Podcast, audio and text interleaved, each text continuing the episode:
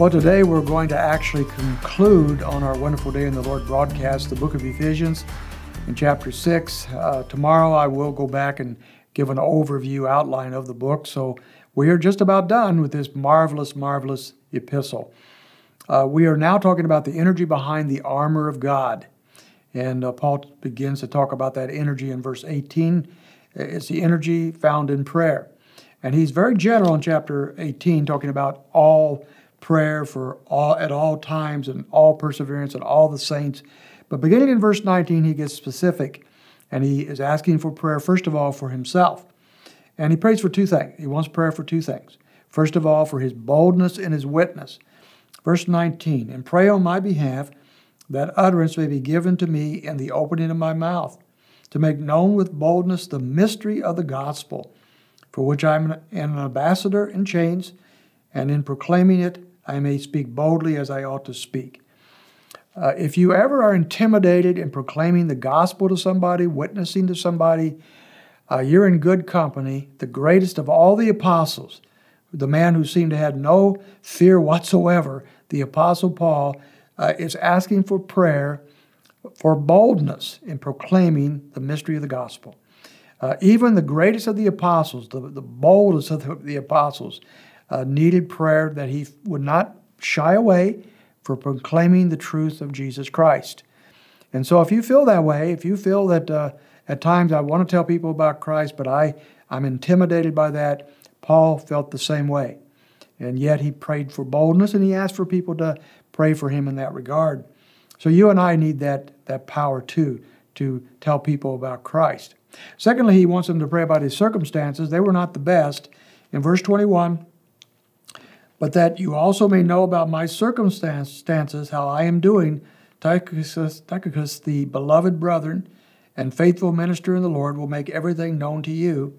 And I have sent him to you for this very purpose, so that you may know about us, and that he may comfort your hearts. And so he wants them to know about his circumstances, and, and then by inference to pray for them. Paul was in a prison of sorts.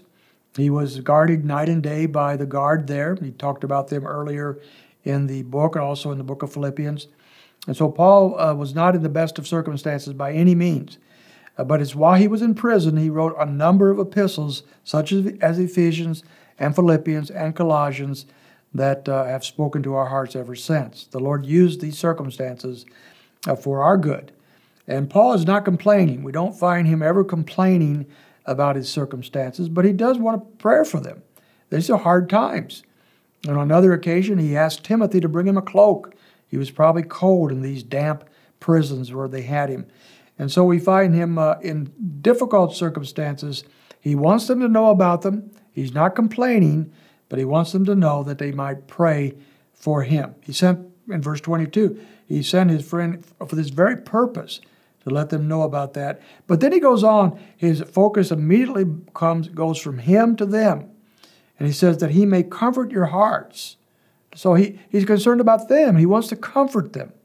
And so he sends his friend to tell them about his circumstances, not so that they would feel sorry for him, but so that they would be comforted by the means by which the Lord himself is taking care of him.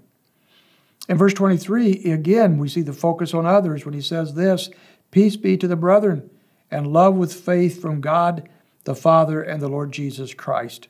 Grace be with you all. Though, uh, be, I'm sorry, grace be with all those who love our Lord Jesus Christ with incorruptible love. And so, as he concludes his great book, he, he does so by, by pointing out peace and grace for these people. Uh, his concern was for them. Uh, he, he, he was in tough circumstances and he needed prayer.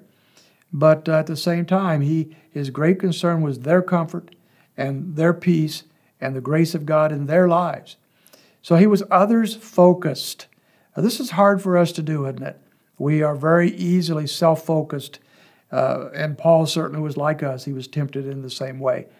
But as, we, as he closes out the book, it's not focused on him and his needs and his problems. It's focused on the people that he loved, the people that he had sent this marvelous epistle to to begin with. And of course, we reap the benefits of that all these years later.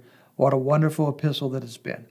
Tomorrow, we will conclude the book of Ephesians by looking at a general outline that will help us remember and understand the teachings of this book. Until then, you have a wonderful day in the Lord.